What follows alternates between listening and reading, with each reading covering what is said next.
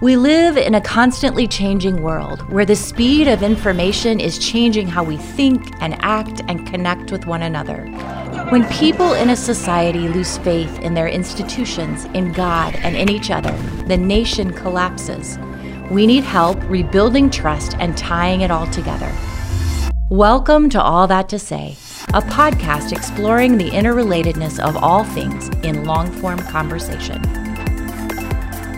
John Pistole, the university president and former director of the TSA and deputy director of the FBI, joins Jim Lyon to share stories of the mob, the intelligence world, and how his faith grounds him in his work. John, I am so anxious to have a conversation with you because your life has so many intersections of fascinating places. Mm. And uh, you started out thinking you're going to be an attorney. Is yes, that right? I mean, I you, did. You dreamed of that. You went to law school. Yeah, sure. Okay, but what happened? How did you get from law school to, let's say, the FBI, which is where your career really um, unpacked? Well, yeah, Jim, and thanks uh, for having me on the program. It's it's a joy and an honor to be here uh, with your staff and and uh, w- with your audience. So, yeah, thanks for the opportunity. So yeah, I wanted to be a lawyer, and if I was being completely honest, probably rich and famous, if if I could be. And if you had to choose between rich or famous, yeah, I debated those. so it was a question. Okay, probably. Eh, I don't know. Yeah, so it depended on what day. let's shoot for both. Yeah, might as well go for both.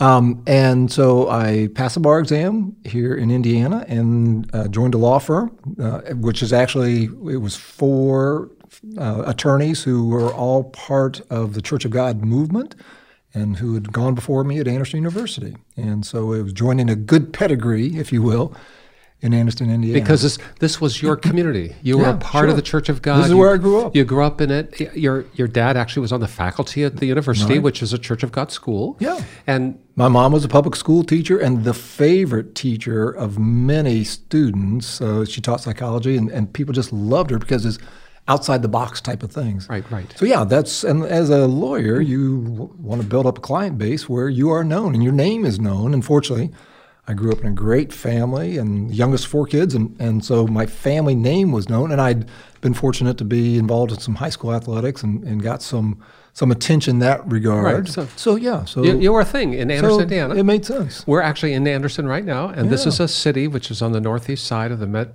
metropolitan area of Indianapolis. Right. Uh, and, and, you started in a law firm there. You had you yeah. had everything going for you. You got the degree. Yeah. You've got the relationships. You've got the uh, the name. Right. But you didn't stay with it. No. What, what, happened? There was a discomfort, I think, in my soul, if you will.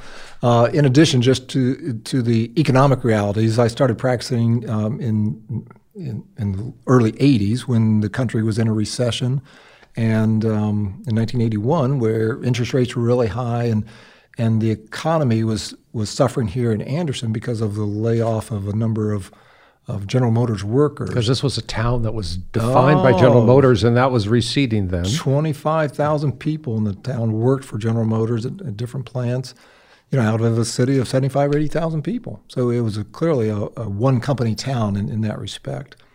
Uh, but I just had a sense that this is not what I wanted to do for the rest of my life. Uh, I was doing uh, law, a general practice of law, a little bit of specialty in some tax and estate planning, uh, but just a, a, wide variety of things. And the bottom line was the bottom line. so how much money was I bringing in and yep. to the firm's benefit and, and, of course, for my own benefit? And I just thought, oh, I don't want to do this for the next 40 years. Was it part of the work? I mean, the, the business side of it, there's, mm-hmm. there's not enough client base you know, in the context of the time, but was was practicing law, actually doing the law work itself, was that just not a buzz it, that you thought it might be? It, you know, it was okay, but it was it was like I, I have tried it and thought, okay, that I tried it, and but what was a challenge for me, Jim, was with just with my ego to say uh, because I had social status yes, uh, right. at, as an as a lawyer, you know, attorney at large, but no, yes, right, you know, attorney at law, and the sense of well, if I walk away from the practice of law, aren't I admitting that I'm a failure? Because mm-hmm. successful lawyers, they stay with it for a career, and and that's generally true. Well, and, and you put a lot into getting there. I mean, Absolutely. I- you know, some of my story. I went to law school, Right. And I dreamed of impassioned pleas before the bar. I got into law school. I went two years at the University of Washington, and I dropped out. I mean, you're way ahead of me. I'm just I'm trying to Yeah, beef you up. I, I wrestled No, with the whole ego thing. Like, how could I start this? Right. I had planned it from the age of 14. I was going to law Mm. school. My parents poured into it, and I had to make a decision because when I got into it, I thought, man, I, I don't know if I want to do this for my lifetime. Right. So I'm resonating with you. Yeah. You came to a point actually, but I'm just saying, you're a bigger man than me, John. Hmm. You, you carried it through the school, you got the practice established, but then what happened? I mean, you got to the FBI. How did that happen? Well, slowly.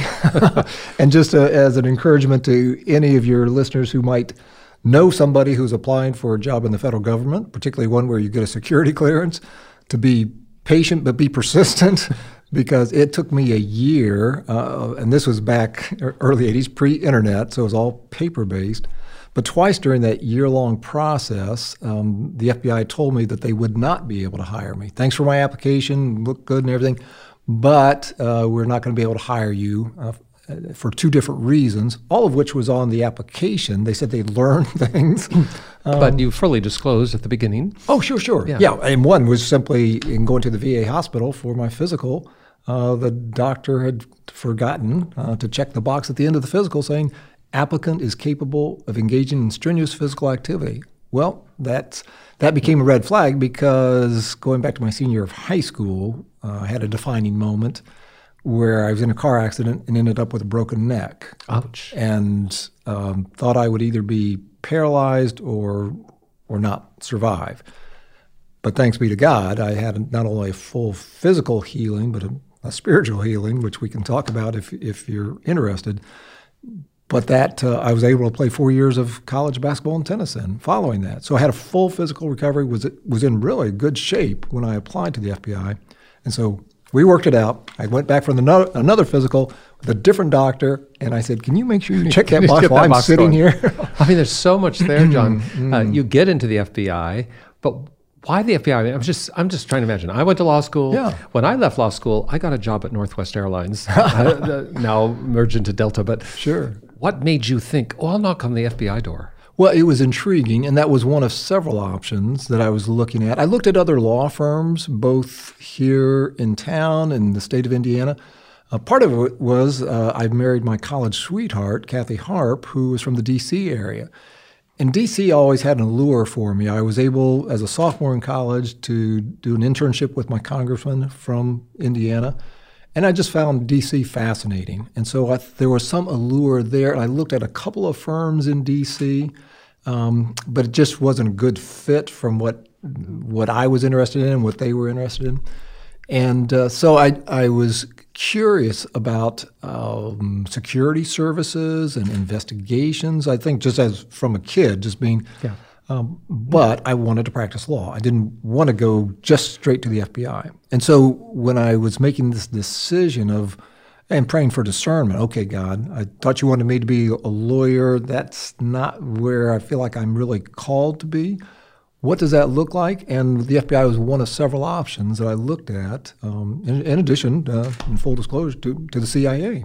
And Yeah. so the idea of living overseas and working for the government and things, I, I thoroughly enjoy travel. And so There's something about you that wanted the adventure. Yeah, I mean, that's both both of those channels are going to lead you to some unexpected, unusual adventures. That's, just the nature absolutely. of it. That's right. And as you jumped into the FBI, I mean, you went to the top.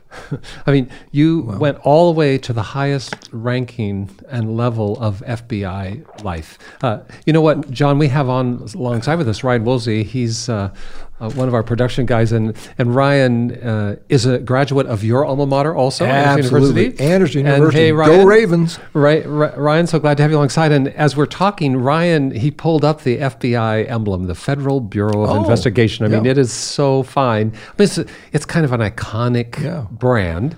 You dived into it all in. I did. You served in different places, but ultimately ended up number two at the FBI. Is that right? That's correct. Yeah, the deputy director, the highest uh, uh, career position in the FBI. Because after that, you have to be appointed by the president. That's right, and confirmed by the Senate. So that's right. the director's Yeah, job. yeah, but you went all up to that Yes, ceiling, so I to did. speak. And so you've worked with some of the, the famous names of current events uh, lately. I mean, so who was the director when you were number two? So Robert Mueller. uh, I've heard of him. Some people have heard of him, uh, and yeah, he became special counsel. He served for 12 years.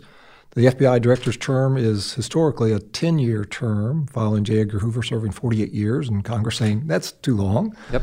So he served 10, and then um, President Obama asked him to stay on a couple extra years. So he did. So he did. And uh, greatly respected in his Absolutely. FBI service, absolutely. And you would say that the FBI itself esteemed him. I mean, the Sure. the people who worked under his supervision were were fans. W- Yes, generally. I mean, he didn't suffer fools lightly. So if you if you were not performing up to his expectations, um, yeah, that you He- maybe he, were he not was a fan. He was a straight shooter, so to speak. He was a straight shooter. Yes. Okay, and so Ryan has just pulled up a picture of his successor. Uh, There's Robert Mueller and James Comey, who Oh, followed sure, him. right. Uh, James Comey is, I think, one of the tallest people I've ever seen in person. what is he, about six eight? He's six eight. Yeah. Yeah, and so in this photograph, uh, we see uh, Jim Comey standing above Director Mueller. Okay. But, but they they um, pass the baton one to another. You also worked with Comey though previously, right? Well, right. So Jim Comey had been the deputy attorney general with uh, uh, John Ashcroft in the first, uh, or, or President Bush 43, the second, uh, or the, the first term of, of uh, Bush 43. And so he would come over with the attorney general every morning to the FBI headquarters in downtown D.C. for a morning intelligence briefing before the director and the attorney general or their deputies uh, would go to the White House to, to brief the president, vice president, and um, a handful of others in the senior leadership team. So. So that put you in the same room, so to speak. You had some lots of interaction. but didn't you also serve together in the New York office, you and Comey? No, No? no, he No, was a he was a federal prosecutor um, in Richmond, Virginia, and then was appointed um, as a U.S. attorney in New York, um, Okay. the Southern District of New York, before he became deputy attorney general. But you worked in New York. I worked in New York. I yeah, And in those days, five years. I mean, there's so much about John Pistole that, like national security and so on. But before I get there, Hmm. I mean, you spent a lot of your FBI career chasing down the bad guys in the mob. I mean, Well- am, am I being too cavalier with that, or Well, it's so not a long time, about five years, but yeah, but in the uh, I suppose chasing the mob for me would seem like a lifetime. Yes, so I was uh, assigned. So in, when I first graduated from the FBI Academy, uh, I was assigned to Minneapolis and spent three winters there and did some fascinating work, worked, with great people, and then was transferred to, to the New York office where I was assigned to a joint organized crime task force of FBI agents and NYPD detectives, focused on one of the five uh, organized crime called La Cosa Nostra, this thing of ours, uh, mob families, um, uh, the mafia. And so, yeah, had some fabulous work. It's what's referred to as a target rich environment, uh, the mob in the 80s in New York City. So, yeah, Target rich meaning there are a lot of cases you might pursue, absolutely. and you found yourself in the middle of that. yes. And uh, just name one. Just name one of those mob. I, I, I don't even have the vocabulary. One of the mafia bosses. Well, so Vincent uh, Giganti, um, and he went by the moniker the Chin. Um, he was a boss of the Genovese family, which was the largest of the five mafia families in New York. And, and at that time, there were 26 uh, LCN, La Cosa Nostra families. And uh, Ryan's pulled up a picture of you uh, arresting him. It looks like you're walking right alongside of Oh, the chin. This yeah. is the New York Daily News front cover. Okay, yeah. yeah, so and, and if uh, and he's wearing a purple bathrobe in that. Wow. Um, Because he was at home. Yeah, so the arrest team that I was leading, uh, we went to his apartment in Greenwich Village, just south of Washington Square Park in New York University, where he he lived to uh, to wake him up, and uh, we we used what uh, the euphemism is. We had a master key, if in case he would not open the door.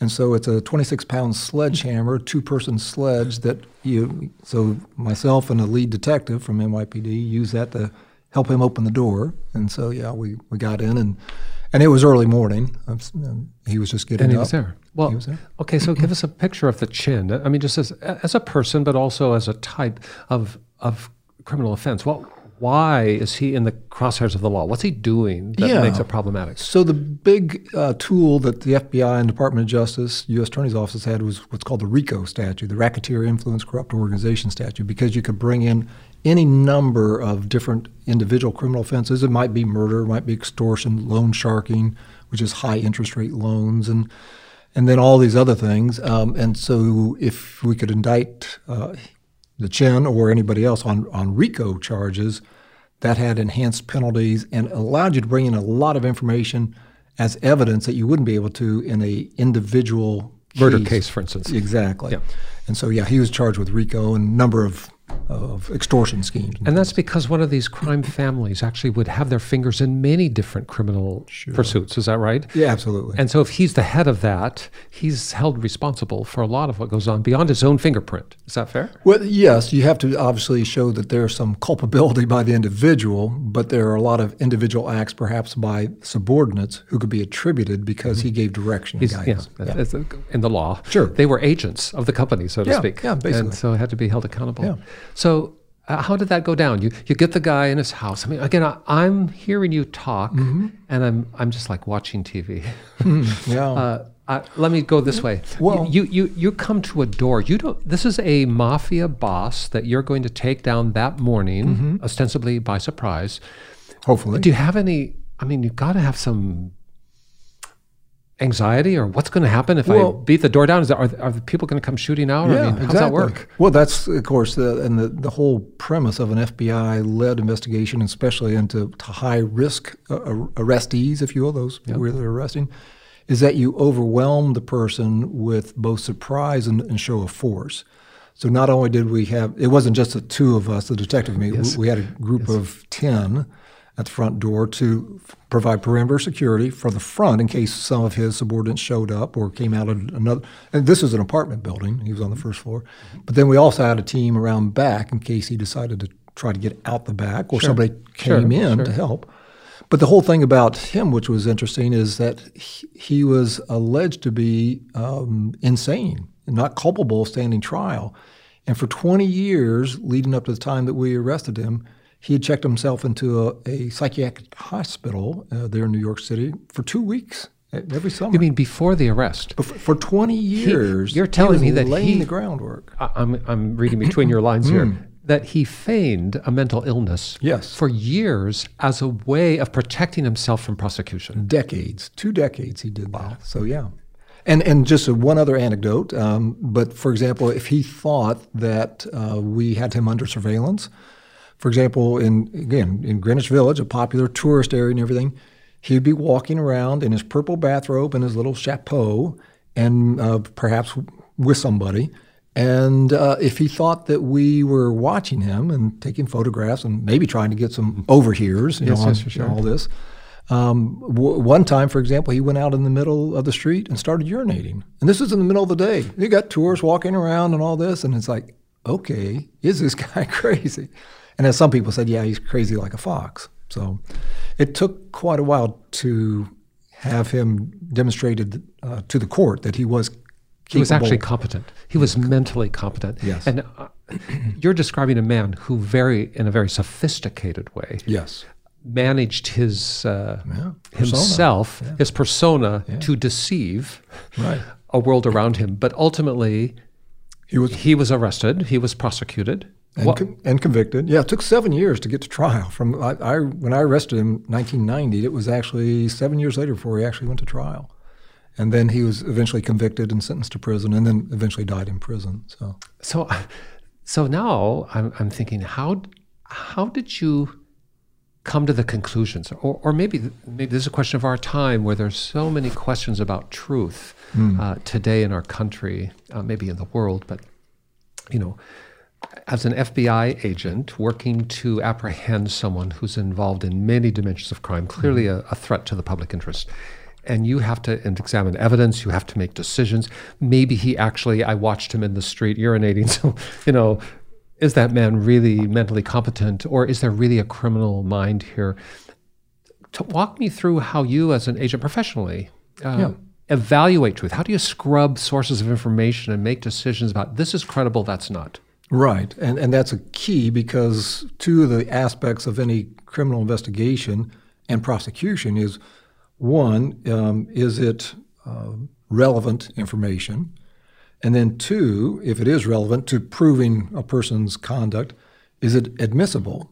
So, for example, you may have a, uh, single source of information that says this guy is committing murder or having orders murder done, like um, Sammy Gravano, the underboss of the Gambino family, killed or had killed 19 people. He, he admitted that because mm-hmm. he became a government witness. So, but is that based on a single source of information? And so we would always try to corroborate the information. So had to look at the source of the information. Is that credible? And then if it is, was it collected in a lawful manner so it would be admissible in a court of mm-hmm. law? So those are two of the key components and so that's what made it both a challenge and an opportunity because if you had a single source saying he's doing these things, if you could corroborate that, that would lend credibility. But you also have to realize that everybody in a position of power that was uh, like in the mob had competitors. And so I had a number of people who were cooperating with me, providing information because they wanted to take out the competition. Yeah, because they could use you to take out Absolutely. their their comp- right. competitor. Yeah, right. But so it's a complex weave. But honestly, what you're describing is just like in any court case. Sure. That evidence is strengthened when you have multiple sources, right. and the credibility of the evidence always has to be tested against corroborating uh, voices or circumstances. It, It's not enough simply to allege or to say I think or I know by myself. No, that's right. No, that's uh, yeah, that's yeah, that's not uh, good evidence. So, and, right. and, honestly, I mean, it seems like it has some application today in our current events. Well, you know that when we're pummeled with all kinds of uh, information, we have to scrub it down and make sure that we don't just drink from a single stream. Exactly. That we look for uh, analytically. We look for well, if that person is right, then this would also, correct. You know, and another credible source would authenticate that and so on and maybe that's part of our challenge these days right. uh, is that so many streams of information are now populating our our stimuli yeah and credible uh, or, or, where once there was a kind of sense of body of sources that were seen as credible that has been diminished in our minds you know the public mind is now questioning well, that's right. Everything. And, and, and I think, to your point, there's a risk of relying on a single source of information for your understanding of whether it's current events or history, because there's always some uh, bias or prejudice, whether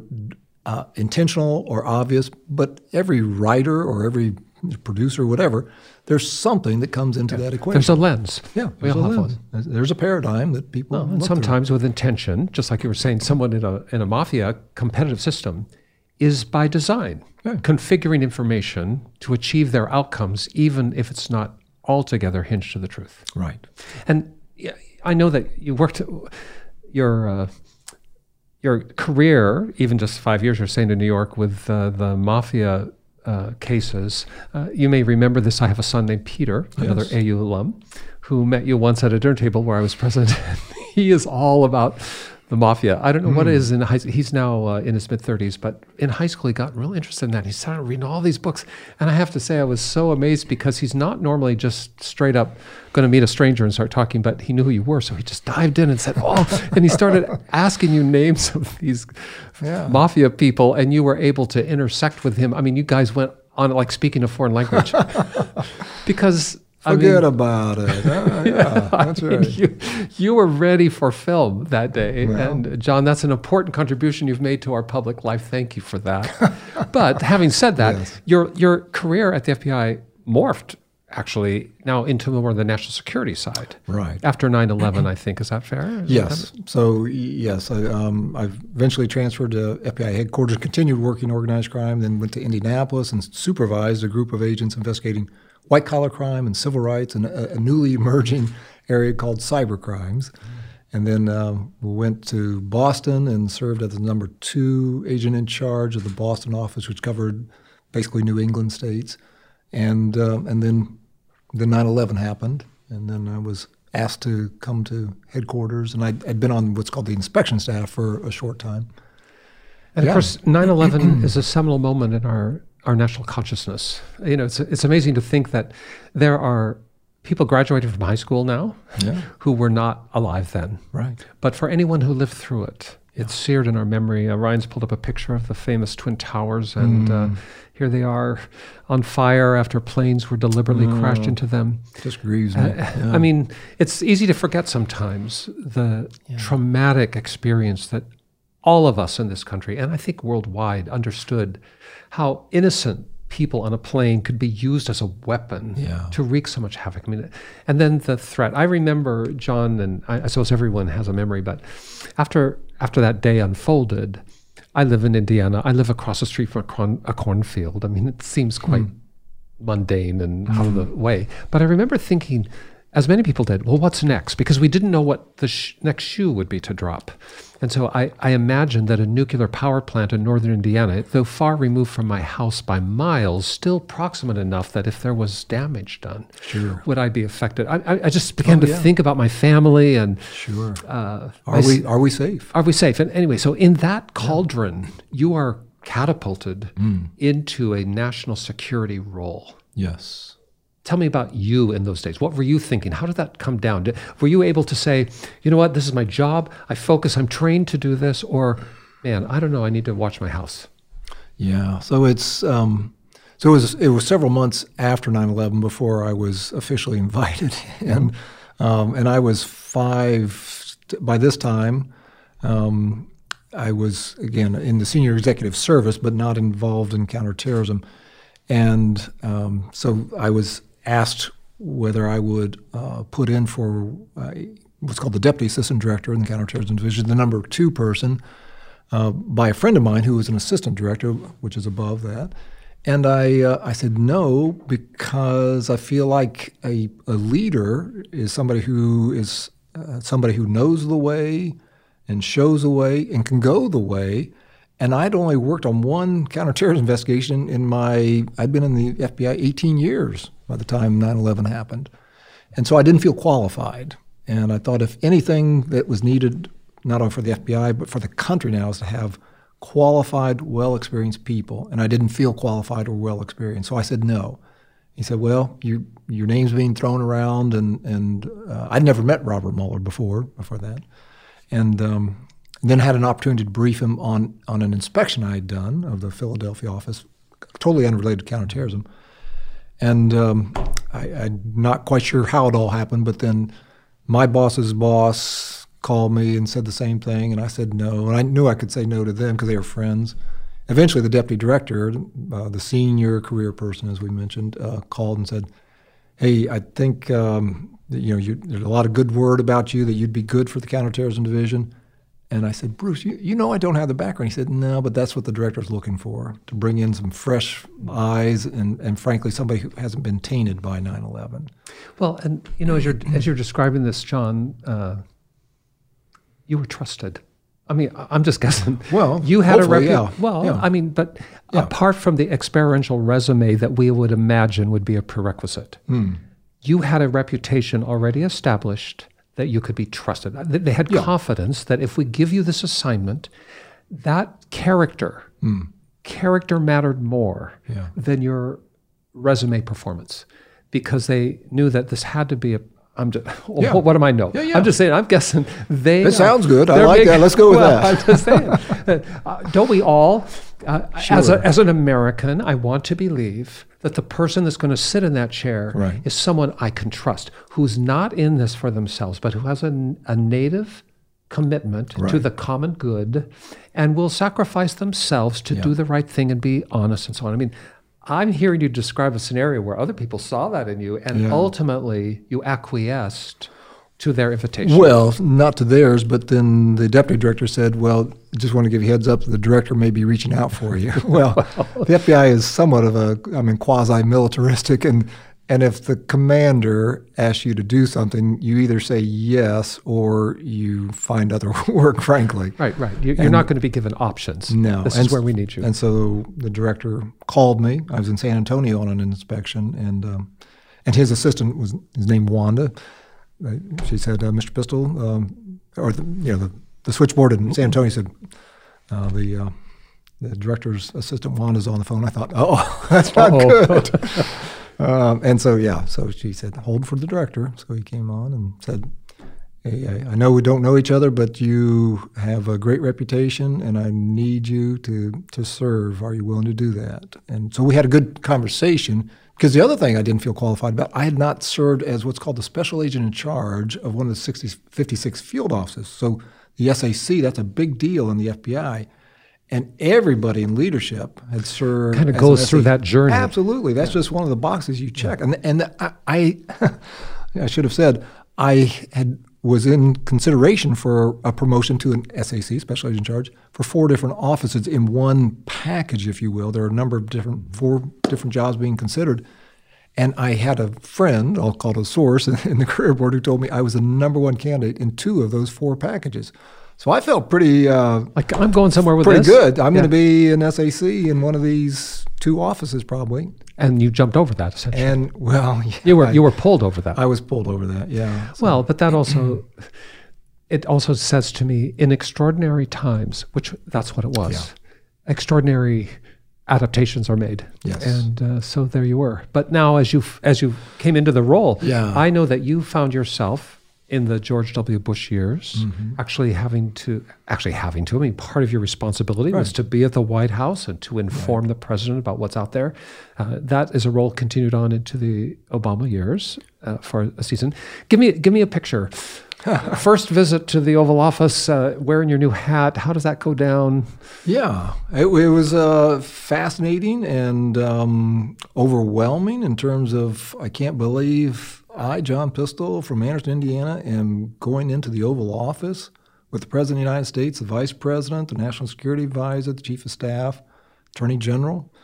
And um, so, yeah, I remember it was, on, a Friday afternoon, and I went with uh, Director Mueller because the director was going to be out the following week. And this is where we're uh, we're briefing every morning uh, at 8.30 and after we'd have a you know 7 o'clock briefing at the fbi office and with the attorney general just to get prepared for it and so the director director mueller told me a couple things. Don't speak unless you're spoken to. Um, and if it's the president say yes mr president and get back. And then the second thing and even more importantly obviously was if you don't know the answer to the question don't make it up.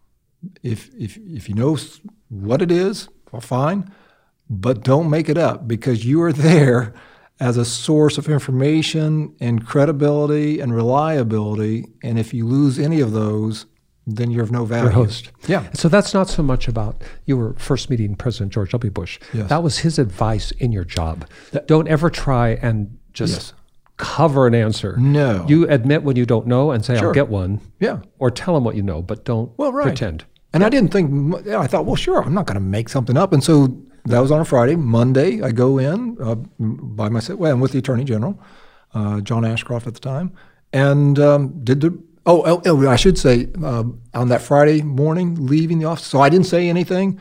And as I was leaving the Oval Office, everybody files out. The president says, okay, thanks. And everybody, thank you, Mr. President. Everybody gets up. And I'm just about out of the Oval Office, and I hear the president say, Pistole. And I remembered, I said, I turned and said, Yes, Mr. President. And he said, Next time, don't say so much. And then gave me this little smile. And what I said, Yes, Mr. President. I was so uptight. Uh, but it, it- just a sense of here's a real human being. He's helping me to feel comfortable um, in my own skin. He's and- acknowledging, I see you and yes. I'm I'm telling you, Yeah. it's okay. It's okay. And Monday, I go in and do the briefing, fine. Tuesday, same thing. Wednesday, through the briefing, the president asked me something, and I knew the first part of it and answered that because you know you start like to hear yourself talk. You're in the Oval Office, you're briefing the president, the vice president. You know, this is pretty cool stuff. And then I heard in my mind speculating what the next part of the question was, and I almost started to say something, and fortunately, I caught myself and heard myself saying, "But I'm not sure about the second part of that question, Mr. President. So let me get that, and I'll get back with your Yes, staff." right, right. But you followed good advice. And he said, "Oh yeah, fine, thanks. It's no big deal." But if I had been right, oh, I was lucky. If I'd been wrong, I was toast. Well, and again, the president, George Bush at that time, is developing trust. I mean, Exactly. That's uh, that's your thing. And you know, as you're describing that whole uh, episode, I have to wonder a briefing. You have a 7 a.m. briefing, then you're going to the White House to get the president. Just help us understand what's a briefing. I mean, it's like a Oh, sure. an assessment of what. Yeah, so it's a over basically, um, for example, at the FBI briefing with the Attorney General and Deputy Attorney General um, and the FBI leadership team of three or four of us, uh, there would be a CIA analyst who would come in and give us what happened overnight, primarily in the global war on terror, as I was referred to, overseas. What was going on in Afghanistan? What was going on in Iraq? What was going on in Yemen, you know, wherever it might be. Um, and so that would be preparation for us then in terms of so what's the FBI doing about it? And then then we would have a domestic side of things. So what's going on here in the U.S. And then we would agree. Uh, so that would be you know, anywhere from 15, 20, maybe 30 minutes, depending on how much was there and questions. And we might see some aerial photos, some surveillance photos. We might a lot of maps and things. And and part of it was just an education. So Right. learning about what's the difference between a Shiite and a Sunni Muslim, and you know who are the leaders in the different, you know, just all those. It, it, all of it's in the package. right. And the idea is to keep the president as apprised as possible Right. about what's out there. Right. And you carried this role on. George Bush did two terms, and then Barack Obama came, and you continued to wear this hat. So yes, uh, President Obama changed that daily briefing. Well, actually, President Bush in his second term, it went to once a week uh, briefing, and then when President Obama came into office, um, it was once a week, but it was in, in the Situation Room rather than the Oval Office, unless it was something really sensitive, and a larger group. So it was a different format. And Yes. But same, John Pistole is carrying the, the mail. yeah. And uh, Ryan's pulled up a picture of uh, you uh, in the White House just speaking with President Obama. Oh, Uh, yeah. Two different characters, Presidents Bush and Obama. Yeah, I mean, they're much so. different styles. Sure, so sure. How would you characterize th- the two of them? Well, just uh, What did you learn? Yeah, um, obviously, yeah, very different personalities, and um, President Bush uh, engaging as the example I, I gave, um, and asked good follow-up questions. Uh, he, he, my impression was he was much better in person than than he came across That's uh, right. in the media. Uh, President Obama was uh, obviously very smart and engaging. He liked to get a lot of his information through reading, and then he would ask very precise um, and it, uh, just good questions. And so uh, it would really d- depend on he would drive the conversation uh, more so than President Bush would, let's say. But you say both of them were well informed and Oh, yeah. took it seriously and so on. oh yes, I know that you were a basketball guy. I mean, one of your most amazing stories is that you broke your neck. Yeah. And you went on to still play basketball in college. right. Uh, President Obama's a basketball guy. Yeah, that's what I'd heard. And, and uh, you know, it, did you ever intersect with him? Because Well, my yeah. recollection is, he was out there on the court with, yeah, he you know, as attorney general or whatever. He played some hoops, yeah. And so, yeah, so after one of the early uh, briefings in the Situation Room, um, he had stood up, and of course, everybody stands up when the president stands up. And he happened to look down. So I wasn't at the main table, I was uh, a backbencher, as they say. But for some reason, um, caught his eye, and I did the, the motion of shooting. Uh, and he, his eyes got big and kind of smiled, and he said, "Hmm, Come here. so I walked up past the other, you know, members of the cabinet and everything, and he said, "What? What are you talking about?" And I said, "Well, you know, we're six blocks down the street here at FBI headquarters. I don't know if you've heard, but we have a pretty nice wood floor, full court basketball court uh, in the basement of, of FBI headquarters." He said, "Oh no." So I said, "I just want to extend an official invitation to you to come play sometime." he said, "Well, thanks. I might take you up on that." So then I thought, uh oh, I opened my mouth and um, I better get in shape because I hadn't been playing for a while. well, we're going to do some uh, Uh, pickup ball here. yeah, I'd hate to be embarrassed out there. And so I spent the next several weeks down on the court at lunchtime or after hours and trying to do some wind sprints and shooting, you know, just try to get my legs back and the touch and all that. And uh, didn't hear anything, didn't hear anything. And then several months later, the head of the FBI director's security detail on the morning brief said, uh, or before the morning brief, we'd have a conversation. He said, "Hey, you, you hear the uh, POTUS, President of the United States, P-O-T-U-S, uh, was in the gym over the weekend?" And the director said, "No, I didn't hear that." And I said, "Really?"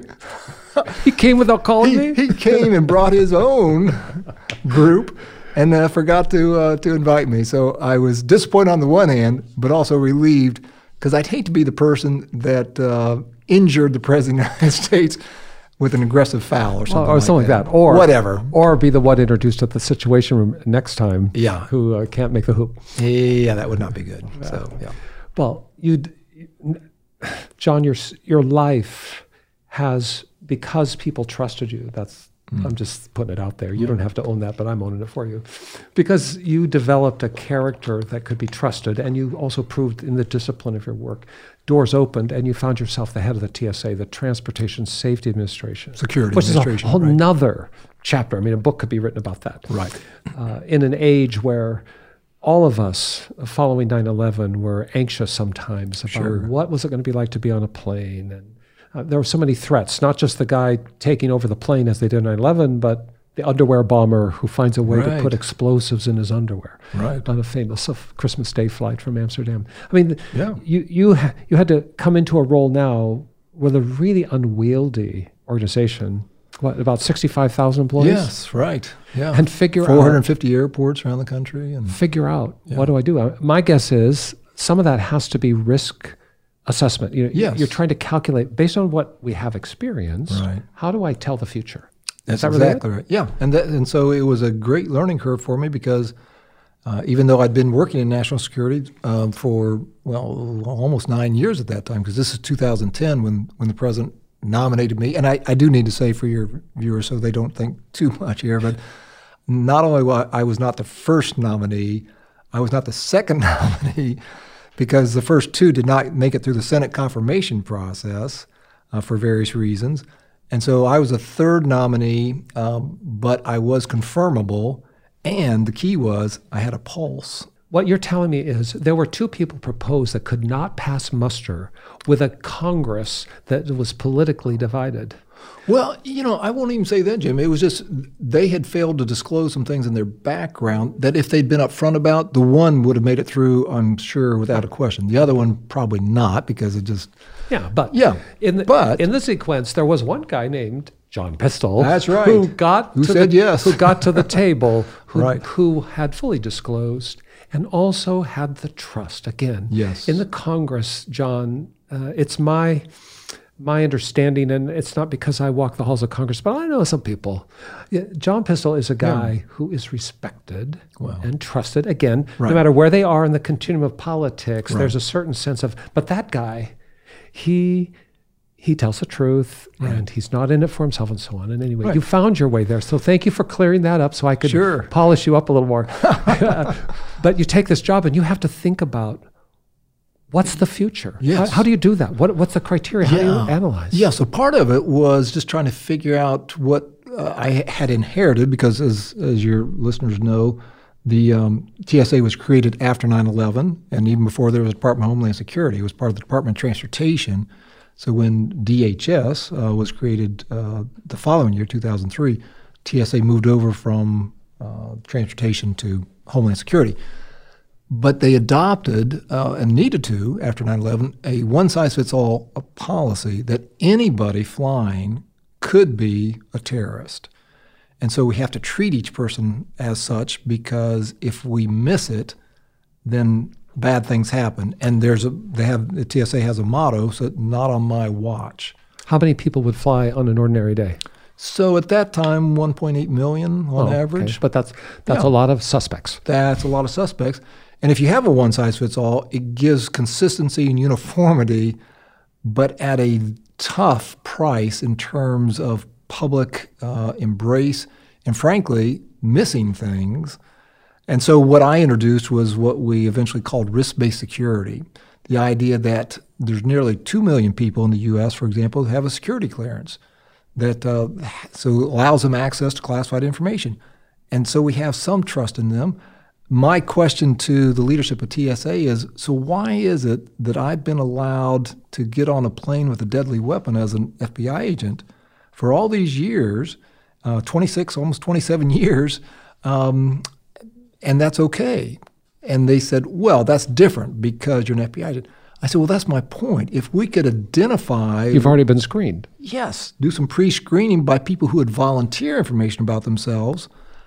couldn't we treat them differently, do some type of expedited screening, and still do regular screening for everybody else, and then those who need additional screening, obviously, I'll, I'll do that. And so that's so we uh, implemented risk-based security in 2011, and um, and the, out, out of that there were 25 different program changes, and the one that most people are familiar with is TSA PreCheck. And I'll just say, if your listeners like TSA PreCheck, I'll take full credit for that. if there's anything about TSA they don't like, I'll give you the name of my successor two times removed, and you can contact him. So, But it, as But a yeah. person who has done a lot of flying, it it, it radically changed for the good and experience, and and my sense is improved security actually because then it allows a focus on a smaller Right. uh, group of suspects, so to speak. absolutely. And it's even moved to, I mean, things like Clear, which is not a government program, I don't understand, but No. it kind of works in sync, Yeah.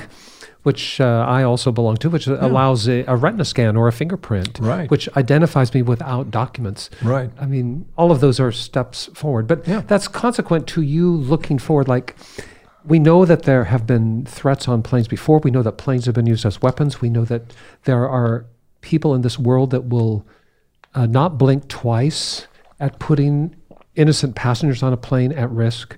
You know that. You have to assess what are the different ways that can happen, Right. right? So each new outrage, like an underwear bomber, Yeah. makes you have to think, well, what about Non-metallic IEDs, non-metallic, uh, so non-metal improvised explosive devices, which Abdulmutallab uh, had the 25-year-old Nigerian on, as you mentioned, Christmas Day 2009. So, right. And so, so tell us about that. What was that? I mean, it's a Well- non-metallic explosive. Yeah. So yeah, it's basically a liquid explosive. And so, for example, if if you had this, this bottle of water, uh, the amount of explosives was about exactly where the, the bottom of the label is. That's about how much I've had. That was the amount, and spread out, thinned, uh, and then put in almost like a diaper type of concealment. Uh, uh, but it was provided by this master bomb maker in Yemen, um, who was part of Al Qaeda in the Arabian Peninsula. AQAP is what it was called. And the beauty was you could walk through, from a terror standpoint, you could walk through a metal detector, which was standard in airports around the world, a hundred times And and, never get be through detected. because there's no metal in it. Yeah. And so, um, How would it be triggered, though? so he had a syringe with a um, with a, a chemical in it that when you inject that chemical into the the liquids that it would just cause a combustible combustion. uh, reaction that would hopefully, a terror standpoint, explode. And we got video later of them using the same type device. Uh, they put it in a tree, just on a limb, to see, and it blew the limb off. And so you can imagine a pressurized cabin of an aircraft with the damage that would cause. It doesn't have to be a truck bomb. It just has to No, pierce the. It, it'd be catastrophic. and and so, how was that detected? I mean, why didn't that happen? It wasn't. So that's the thing. It wasn't detected. It, it didn't operate uh, properly. It- So he actually pulled out the syringe. So yeah, I'm so, so the syringe it was all one piece, if you will. Um, and there might even be some things on the internet that show that, but Oh um, yeah, and in fact, you, Ryan's got that up. That's There's a scary, picture of the guy, and uh, yeah, scary beyond belief. Yeah. So uh, so he actually injected it, um, and it started burning, as opposed to it didn't explode, and this alerted other passengers. oh sure, Yeah. yeah. And so But that is really a malfunction. it was a malfunction. that saved the day. And I will say it was by the grace of God uh, because it should have and could have. Now, the one other physical forensic part of it was he apparently had been wearing this device for a number of days um, in terms of his travel from Yemen right, through right, different places to get to Amsterdam to, for the flight to Detroit. and it compromised its functionality. That's a, a generous way of saying that, I think. So, yes. Well, I, I shouldn't. It's not nothing funny about it, but No, yes, no. a flight from Amsterdam to Detroit, I think, was the yes, the, right, the segment, and that whole thing could have been a disaster for its magnitude. absolutely. But he was apprehended because it didn't work, He, yeah, and he's what now behind bars. Yeah, yeah. So he was convicted, actually pled guilty eventually, and yeah, serving a life sentence um, in U.S. prison. And then you have a moment where you have another intersection, and that is to leave the TSA and become the president of Anderson University, the school that raised you up as a young man. Yes, That's where you are today. yes, yes. Uh, in fact, March one will be uh, my sixth anniversary, which is hard to believe But yeah, I was, I won't say fat, dumb, and happy as the head of TSA, but I'd been there for over four years, longest serving administrator, and, and still am, um, and somewhat proud of that because it's, it, it seemed to churn through them Yes, here, right. It was but, an uh, achievement of a kind. Now, my, the current uh, administrator, Dave Pekoske, has been given a five-year term, which uh, um, Didn't exist then. didn't exist, and so and the question is whether the new administration will keep him. they That's don't right, have to. right. But anyway, yeah. So I got a call one day about um, the my thoughts about the next president of Vanderbilt University, and this was a friend that I knew and trusted, and this was all confidential. But I said, well, you know, I'm I'm honored. Let me think about it. I'll call you back tomorrow with some names of folks. And he said, no, no, you don't understand. A small group just got together and thought you would be a good successor. So I did just that. I chuckled, and, and what I thought to myself was, okay, I know Anderson University is a dry campus, but what are they smoking out there in Indiana What's going on? that would cause them to think of somebody without a background in higher ed that uh, to be considered? And so, yeah, Well, this Anderson process. is a church-related university. It's Yes. been born in this Church of God family that you and I both share. yes, It is your alma mater. Mm-hmm. Pardon me. And uh, I, I know that there's a, as a way of illustrating why you're there. Mm. I know that when James Comey was released by President Trump, that's a that's a headline that most people will remember. Mm-hmm. Sure. Quite abruptly, in uh, spring of 17. as, uh, you know, he he's in L.A. and uh, Yeah. somebody reads it on the news and informs Yes. him, and he's out. Right. And of course, that's someone you knew personally. And Sure. I I remember uh, coming to your inauguration Mm. as the president of the university, and James Comey spoke there. Yes. And that's why I say he's the tallest man I've met because he, I don't, I'm six two, and I don't look up to a lot of people. And Yeah. I tell you what, He's he, 6'8". He towers Every inch of it, yeah. But he he was very impressive Yeah, in that he is. moment, and um, I remember him saying how powerfully you had impacted his life, Hmm. John. That he was there at this relatively small university. This is not a, a school of the magnitude of a, you know, University of California or anything like that. It has a few thousand students, but still, he he came from Washington D.C. as the director then of the FBI to speak at your inauguration on behalf of his respect for you and his sense of your calling to the role. He described how you had even spoken into his faith and hmm. and, and helped him frame his his faith in Christ. That just all that to say that uh, when he was released, you found yourself invited to the Oval Office, and there you're in a meeting with Donald Trump and I think the Vice President Mike Pence, Yes. who are uh, and maybe was it Jeff Sessions, the general, Yeah, the Attorney uh, General at the at the time. time. That these these men General Counsel of the White House was had also there. invited you in to talk about the possibility. Mm-hmm.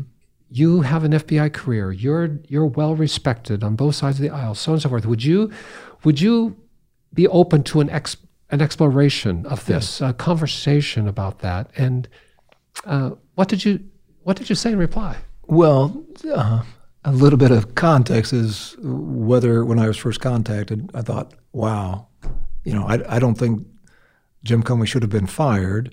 I, I didn't agree with all of his decisions, but the FBI director is given a 10 year term because they are expected to be apolitical. And I felt like he was being fired for political reasons. And you didn't see him as violating his job, even though you might agree with everything. Yeah. nothing merited dismissal. I, I didn't believe so That's as a right. career Yeah. FBI agent and, and having served as, Yes. as a deputy. So, Right. yeah. Um, so I, I went in um, with a lot of reservations. Do I want to work in this administration? As if, if I was afforded the honor of serving as the director of the FBI and got confirmed by the Senate, uh, how would that work? Because it didn't work so well for this other guy who and well, I find myself in a similar predicament. yeah, That's exactly. So that was part of the equation, and then just trying to discern God's movement here. I'd only been at the university for for two years, and I was uh, had asked been asked to serve by the trustees for a five year term, and I'd agreed to that. So it was really a, a mixed bag of of um, trying to look out for the organization that I'd spent all these years in uh, at the FBI. And my concern at the time was I'd heard that they were interviewing another one other person as fi- we're the two finalists, and is what I'd heard. Yeah. Nobody. Uh, so, and my concern was if that other person is what I would just refer to as a political hack, who is just coming in to not you know do, turn the FBI into a political organization. I thought I if I have an opportunity, is this God's way of using me in a way I never could have envisioned? That's Just right. like I was called to Anderson University, I'd never envisioned that.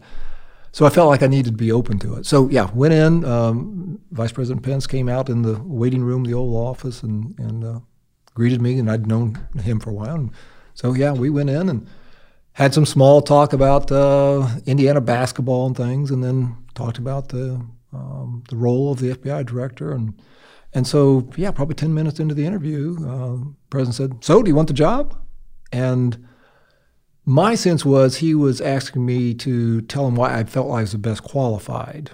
And this was your doorway to prove yourself. Yeah, yeah. As opposed to somebody saying, "I want you to take yes. this job. Please take the job. Will you accept it? Yeah. I'm offering the job. Will you accept it?"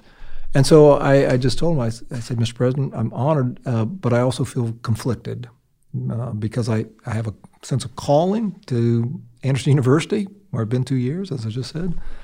And so um, he said, well, well, I can understand that. And so tell me a little bit more about that. So we talked a little bit about that. And then he asked if I had some any questions. I did, and I asked one uh, a question about his understanding about the relationship between the White House, the office of the president, uh, including all the staff, and the president, him or herself, and the FBI. And uh, so we had a conversation about that, and, and I he gave me a response, and I and I told him I that wasn't my understanding. I I disagreed with that.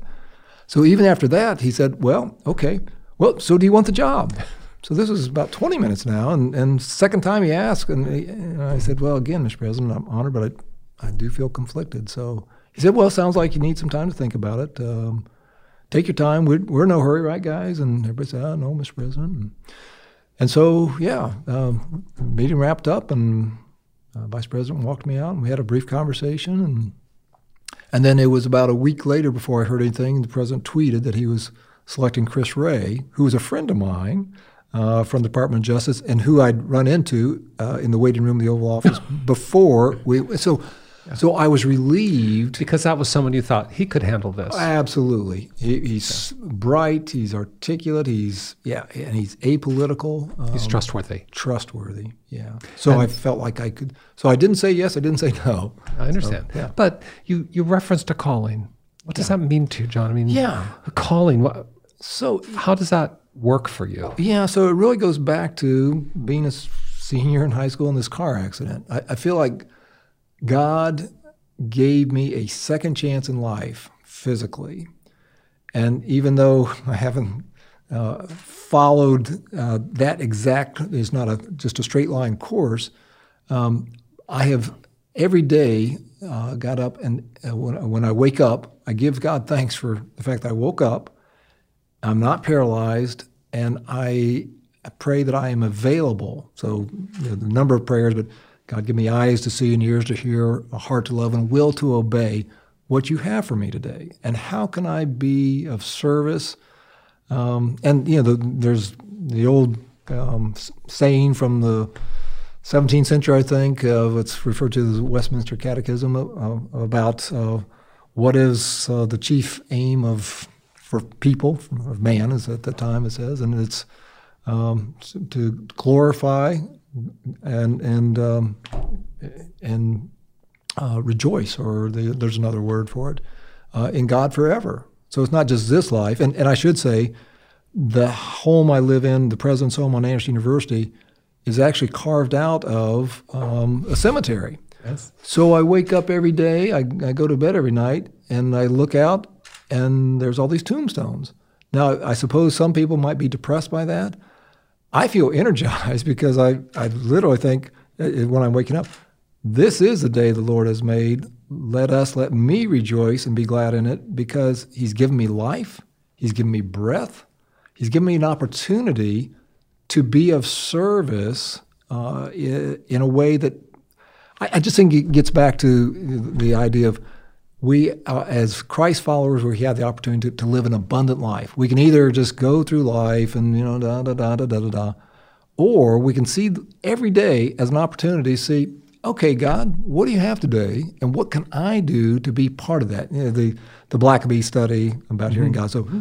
where's God at work and, and where can I join him in that work? And so, when I received the call, if you will, to Anderson University, I thought, wow, this was never on my radar, but it's so far out of the box that it it must be a God thing. So I need to be open to it. And, um, and that was the same thing with the TSA administrator. I thought, I, if it's a God thing, I need to be open to it. And that was Kathy, my wife's, her point about um, about being open to positions. She wasn't anxious. Uh, she's from D.C. She didn't want to move from the D.C. Yeah. area. Um, but she was open to it because she said, if this is a God thing, shouldn't we be open to it? And yeah, I mean, did, John Wesley's covenant prayer, um, you know, I'm no longer my own, but thine, put me into what thou wilt. You know, nine different things about surrender. And so I try to take every day as a surrender to God and what God has for me and how I can be of service to honor and glorify God. But I'm hearing you say that in that macro context of, of acknowledgement, I am not my own. Mm. And I think it is uh, beautiful in a way that you've described that you look out on a cemetery. I grew up next door to a cemetery oh, in Seattle. Okay. And I remember playing in it all the time. And, and I found yeah. it a place of, of peace and reflection, yes. so to speak, growing up. So yeah. I, I kind of resonated with that because yeah. it, it puts your life today in perspective. I'm on a journey through right. this world. And there will be a day when I'll leave this world for the next. And so, I mean, that, that That's frames. Right. But I'm also hearing you say that you have a profound sense of specific calling. Mm, yes. You're at Anderson University today because you think, you believe God has placed you there. And yes. even if a president asks you, you're willing to consider, but right now you landed back. No, this is where I'm supposed to be. Yeah, that's what it came down to. And um, now, what I don't know is if the president had tweeted that week later, yeah, I've selected John Pistole.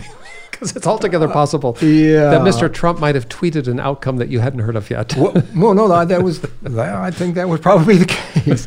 Um, then I, yeah, I, I yeah, yes. that would have been a different situation. I understand, but, but here you are. But yeah, and, and I believe God can use everybody, uh, as we've seen biblically, you know, many, many times. God uses people, non-believers, unbelievers, whatever, to accomplish God's will. So. Well, and all of your life, uh, has prepared you for this role because Anderson University today hmm. has some really dynamic the cybersecurity programs, yeah. for instance, yeah. things that are you might say on the cutting edge yes. of a new frontier of vocation and public service. Right. Is that fair? Yeah, I'm excited by some of the things that we're doing, and uh, we just received a, a Lilly endowment grant of a million dollars to create a Center for Security Studies and Cyber Defense, and yeah, that's clearly a cutting edge uh, area that there's not enough uh, qualified people to work in the industry. And also, we started a national security uh, parallel uh, major. And the whole idea is how can we be, be, distinctive, compelling, and relevant in, frankly, a crowded space of higher education, which has changed dramatically over the last several years for a number of reasons. But yeah, so I'm excited by those opportunities. And I'll just put a quick pitch in. So, for any of your listeners who have a son or daughter or grandchild or cousin or friend, considering a career uh, at a fine Christian university, uh, particularly a career. Well, we have the number one nursing school in the state of Indiana for two years running now. There you go. And then uh, we also have a great business program with MBA program things. Well, it's a liberal arts school that has and many options. Lots. But cyber options. Yeah, that's a big The one. wave of the future is yeah. is a differentiating factor. It is. Ryan, Cutting pull up, edge. Let, let our uh, audience understand Anderson University and uh, a contact page for them. Yeah, but thank you. In the world in which we live, John, you just described how higher education has mm. changed dramatically. I mean, everything's changing dramatically. Yeah. And, and we've been through a season where, as we began this conversation, mm. trust mm. has been lost in so many things. We're yes. not sure who to trust for our information stream. Uh, we're not sure who to trust uh, institutionally. Mm. Uh, hmm. can healthcare be trusted? Mm. Can our public schools be trusted? Can our schools and universities be trusted? Can the government of the United States be trusted? Can the Congress be trusted? Can the president be trusted? Yeah. I mean, there, there are so many shadows. Oh, how about this? Can the church mm. be trusted? Wow. Uh, living what you've lived. Yeah. Um, what would you say to someone who's trying to navigate? Is anything trustworthy? Yeah. And how do I scrub the evidence? How do I? Well, how do I? So I, have got to approach it from a, a Christ follower's perspective of you've got to be rooted and grounded in something. If you're just grabbing for straws on whatever uh, that's out there, that's going to be a tough situation to discern with any amount of clarity or confidence. I would say that that's the right information. Almost going back to what we talked about with the investigation of the mafia. Don't rely on a single source of information, but get multiple sources of information so you can then make your own judgments and, and, and critical thinking. That's something at Anderson University we focus on with all students. You, you're going to learn the material. I mean, that's why you're there. But learn critical thinking skills. And how can we help you do that? Because, as you mentioned, things are changing so quickly that your job is going to change multiple times over your career. And so that's something you need to have critical thinking skills.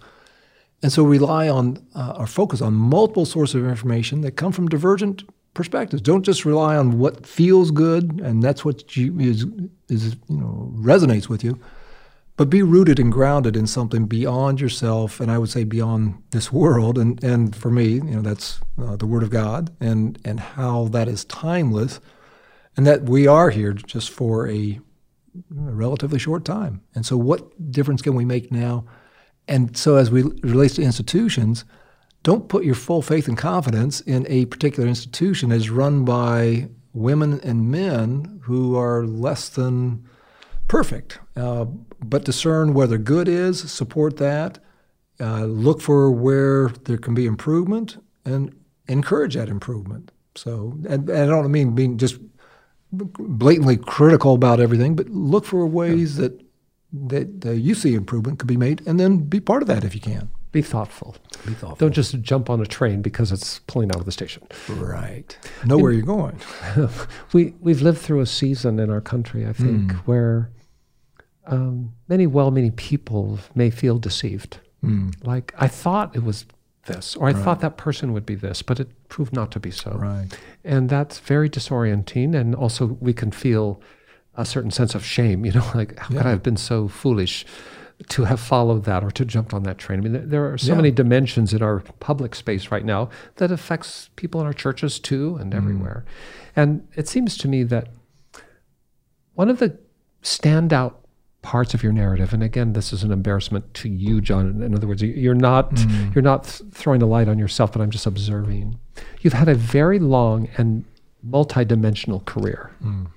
But one of the anchors of that has been a sense of integrity. You know, mm. uh, the word integrity comes from wholeness. So, like mm. in, in mathematics, an integer is a whole number that can't be subdivided. Yes. Integrity comes from that same Latin root, a wholeness that mm. cannot be subdivided. You have a certain cachet of integrity that has been recognized and has allowed people to trust you hmm. at several important points. And man, as a as a country, as a people, as as a community, making a decision for ourselves to maintain integrity is probably the answer hmm. to everything else. And so my what I what I'm yeah. setting you up for is integrity. Nobody is without flaw. Sure. I mean, we all have our moments, and I'm sure that uh, John Pistole would, if I if I pressed him, you know, you could identify some things in your memory. I wish I hadn't done that. Uh, that was not oh, smart, sure. or that wasn't honest. Yeah. But in the main, you have made some choices. You've made professional choices. Mm-hmm. You've made choices with your family and your personal mm-hmm. conduct and so on that have maintained this integrity. Can you can you help us identify an intersection where you know I was at a place where I might have gone this way, I might have believed a lie or chased one, mm. differentiated from no, this is the right thing to do. Yes, uh, and and a lot of that is just from my experience growing up, being in a, a great godly home, as I mentioned, my parents who uh, helped me learn about the love of Christ at home uh, with accountability, uh, but then being baptized when I was 12 years old after you know summer church camp, Camp Challenge, and then coming back to my home church, Park Place Church of God, and being baptized there and then uh, for at least the next year, living a life of, of in pursuit of God. But by, by the time I was 13, I'd lost interest in that. Met some friends in junior high who were partiers, um, even in seventh grade, and uh, so I made some really poor choices in going and drinking to excess, um, getting drunk a lot, making some really poor choices.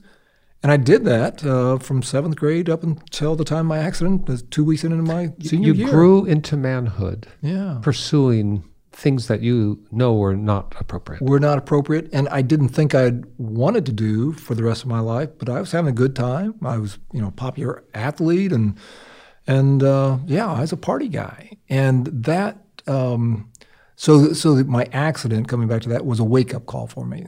That I felt like God was saying, John, I've blessed you with so much, and yet you've just thrown it all away, just living in, in pursuit of your own pleasure as opposed to in service to what I've called you to. So that was my wake up call.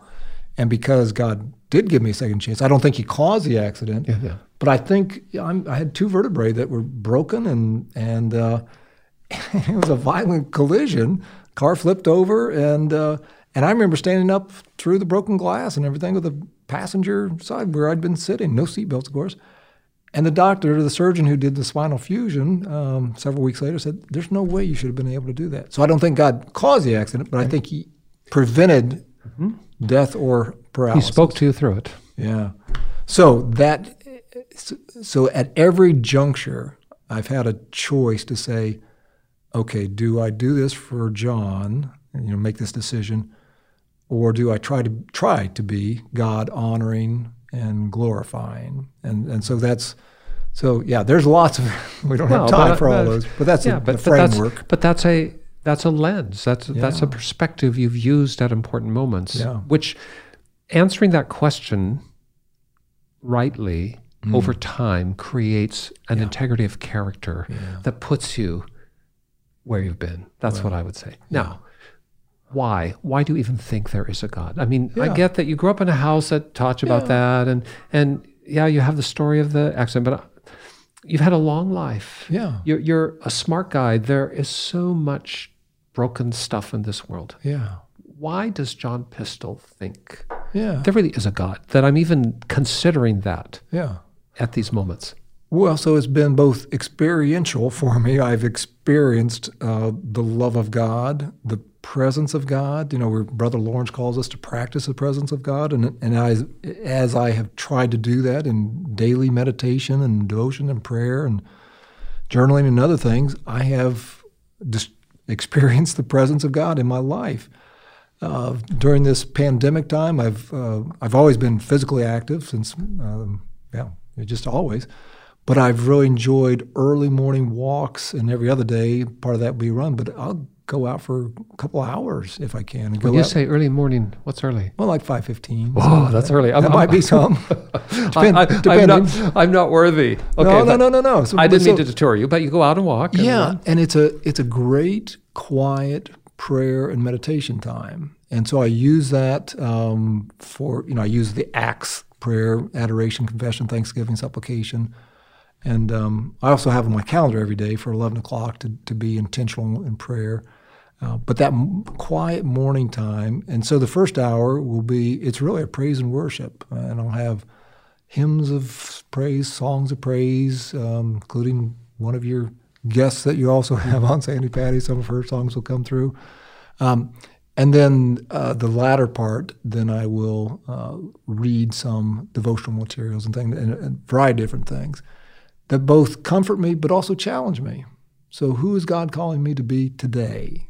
And I, I know it is a Christ follower, but how is God calling me to be in service to others, in service to God? That's what I'm called to, but by serving others. And so it's that daily surrender of, yeah, I am not in charge. Uh, I am not God. God is God, and I am not. And thanks be to God. I'm hearing you say that there's a certain discipline of your devotional life Yeah. that is nourishing Oh, absolutely. your sense of God's reality. Yeah. And you also are a person who's made a, a choice, and I would call it an intellectual choice, Yeah. to recognize the scripture, Yes. the Old and New Testaments, as authoritative and, Absolutely. and supernatural in a class by themselves. Yeah. And is, is there something that you're holding on to in these very turbulent days that speaks to a, a passage, a, a portion that is like, man, I, in this season, Yeah. I'm here. Yeah, there are a couple, and and um, the, prologue of John, you know, the first part of that. In, in the beginning was the Word, and the Word was with God. That passage keeps coming back to me most mornings. In the last several weeks, of uh, I've been focusing for some reason on Psalm 19, and part of my morning walk, of course, it's dark at 5:15, but and when it's not cloudy. Um, just seeing the stars and you know the heavens declare the glory of God, the earth or the firmament, depending on which version. Sure. Um, and and then getting down into you know the law of the Lord is perfect, reviving the soul. And there's six or seven different things about the statutes and the precepts and the commands and the decrees. And the fear of the Lord is true or endures forever, um, is pure. I'm sorry. And and so that passage, and then of course ends up you know, let the words of my mouth and meditation of my heart be acceptable in thy sight, my God, my rock and my redeemer. And so I've tried to memorize the, that chapter, and um, I'm almost there. And it's such a source of encouragement and nourishment and relationship. I feel like God is speaking directly to me, to saying, "See everything I've given you, the heavens up here." Uh, and I've got a Skyview app that is fascinating that a friend shared with me and to see, wow, that uh, you know the, um, the the Little Dipper is 5.7 um, million light years away. You know, just crazy. I mean, can't, I can't understand it. Yeah, the but magnitude. That, yeah, the magnitude, and to think that, and again, the scripture. So who am I, who is human, who are humans, that you are mindful of me, and yet you have made us little lower than angels, and again, let the words of my mouth, the meditation of my heart be acceptable. And so that's that's a daily nourishment, um, and and much more so than now. I enjoy eating, uh, and and once I'm done with my workout and everything, I enjoy having breakfast. Yep. But my soul is nourished in a way that uh, I didn't experience, of course, as a teenager because I I wasn't seeking God, and and I, I believe that God, as I think as Hebrew says, God rewards those who seek Him. And so, yeah. John Pistole, do you ever get afraid? I, I have to say that I've watched you at some crisis yeah. moments. Once, one day you came to my office, you may remember, because my office was across the street from the campus. Mm. There'd been a bomb threat on the campus, right. and you came over to tell me that you had intersected with the FBI and and you wanted to alert me for my staff. Yeah uh, to be alert, not, not to be alarmed So on, But I, I, remember as you walked away from my office, I thought, man, Kai is unflappable. I mean, it was, it was just totally cool and collected in the midst of what proved to be a bomb scare, not right. a reality, but still yeah. frightening. And I, I, just have to ask, do you ever, is there anything that frightens you really? So I wouldn't say frightens. I, I don't live in fear um, because I know whose I am and who I am and I know who my Redeemer is. My Redeemer lives, and so I have no concern about you know dying or something because I, I know that just then I graduate into eternal life, and, and that's that's what uh, we we look forward to at the right time. Um, I, I, do have concerns uh, as opposed to fears, and, and I'm concerned, frankly, for the country right now in terms of our uh, divisiveness and the just the boy the political climate um, and uh, you know, just what's what's going on in terms of a smooth transition of power at the time of this uh, taping, and and just uh, you know a second article of impeachment or a second impeachment that the House is considering today, and just those things. So I have a concern, and I would say a burden. Uh, for the country and the course we're on, we're, we're definitely not the shining light on a hill um, that um, that I think that the founding mothers and fathers had in mind to say mm-hmm. we want to be something that can be looked up to by by the global community, and we're observed by the global community now, but uh, boy, not not favorably, I'd say. So, as you look forward, mm. what's your risk assessment for the country? Yeah. where are the risks? What do you think are the are the Achilles heels? Those places pinch points? Yeah, so I think we need to have, uh, f- from a biblical standpoint, we need to have some healing. Uh, and usually, uh, at least from my understanding and clearly in my personal experience, healing comes when we seek that. And if we are in need of forgiveness, which we all are, we seek forgiveness from God, who gives generously, just like with wisdom, uh, to those who ask. And so I think we need to have some type of uh, public acknowledgement of that, which of course, with over 300 million people in the U.S., there's be no consensus. But just a, an understanding and an appreciation for we either come together as a country or we live even more divided than we are with all the risks attendant to that. And so, as opposed to international terrorism and you know, hijackers taking over planes and crashing them into buildings, do we have mobs of people storming uh, the Capitol or state capitals or government office buildings, or do we have kidnappings or you know things like that, murders, because we disagree with somebody because of division, because of division, so profound that we feel like we have to act out in that way. Yeah, yeah. So that's my concern. Uh, but that being said, I am an optimist in life. I think that's who God calls us to be. And so I will do everything in my power to uh, work for peace and justice. There's an expression in the, uh, in the Department of Justice that if you want peace, work for justice, Department of Justice, um, which FBI is part of. And that's, I mean, it's a, you know, kind of a catchy thing, but I, uh, it's wisdom, with sounds like. wisdom. Yeah, I mean, yeah, it's just, yeah. so if I want to see peace in the country, I, I can't do that for the country. I can do it for myself and those that I engage with, and hopefully your your listeners are people who uh, you know seek God's wisdom and discernment and can pray and, and ask for that themselves.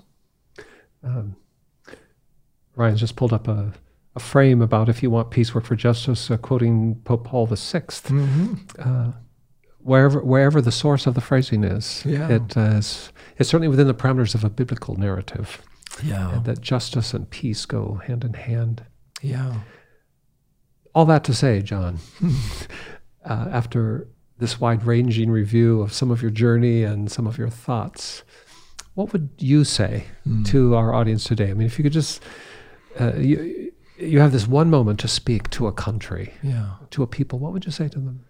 Well, I, I, was interviewed by a local paper here over the weekend, and the reporter asked me that, and and the um, the scripture from Second Chronicles came to mind. Um, said, you know, if my people who are called by my name will humble themselves and, and come and pray and seek my face. Um, and there's other parts of that that I didn't include for that quote because I didn't want to talk about repent of their sinful ways and all that. I was trying to be welcoming and inviting into uh, stepping back from the abyss, if you will, of disorder, disunity, and looking forward to a better future, a better tomorrow from a different lens, as you've said, but with a new paradigm. So, what does this country look like in the year 2021 and moving forward? And not to be based in the past, to set aside all those things that have it's almost like the sin that clings so mm-hmm. entangled us. Yeah, encumbers and entangles us. So to try to set that aside, so that's my prayer for for the country and for those clearly at Anderson University as we uh, started a second semester today. What does that look like? Well, we want to be difference makers for Christ in the kingdom that passage, Second Chronicles chapter seven, verse fourteen, mm-hmm. famously is a kind of formula. Actually, it, mm. it, it is a word from the Lord, where He's speaking directly, and He and He says, "If my people, if you think you're one of mine, yeah, then if they humble themselves, and it's always striking to me, especially in this the season, that the whole formula, the whole equation begins there: humility. Right. Right. You can't jump over it. You can't you can't get around it. No. The rest of the promise of his healing does not come until first there's humility. Maybe yeah. uh, I'm hearing you say that. That there we are. Oh, there's a word for our time. Yeah, I, I, think it's paramount. It's just something that we've lost track of um, in many respects. And so, yeah. well, John Pistole, I want to say it, it's not my place to speak for anyone but myself, but I'm going to pretend today like I, I have a platform to speak for others and say, hmm. we, we thank you for what you've mm. done uh, in the public interest because mm. most of your adult life has been putting your life on the line mm. for the hmm. public good. Oh. Your, your service in law enforcement, uh, in all of its many itinerations, has been to protect and to enhance mm justice in our society. And I just want to say, I don't want to take that for granted, John. Thank you for that.